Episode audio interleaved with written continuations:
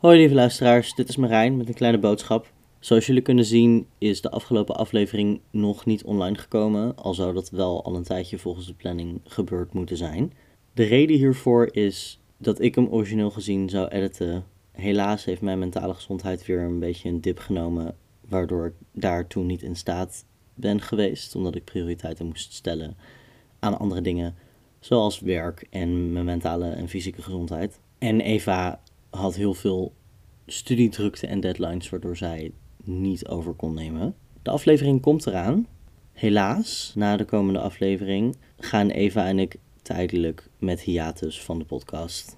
Dit komt omdat we allebei best wel drukte en chaotische dingen hebben. En we even willen landen weer in onze ritmes en ons leven.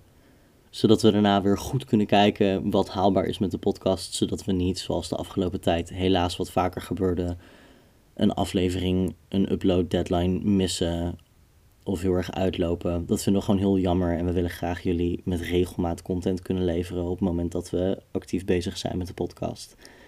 Dus we gaan even op pauze. We weten helaas niet hoe lang deze pauze precies gaat duren, zolang als dat we nodig hebben om onze shit uit te vogelen.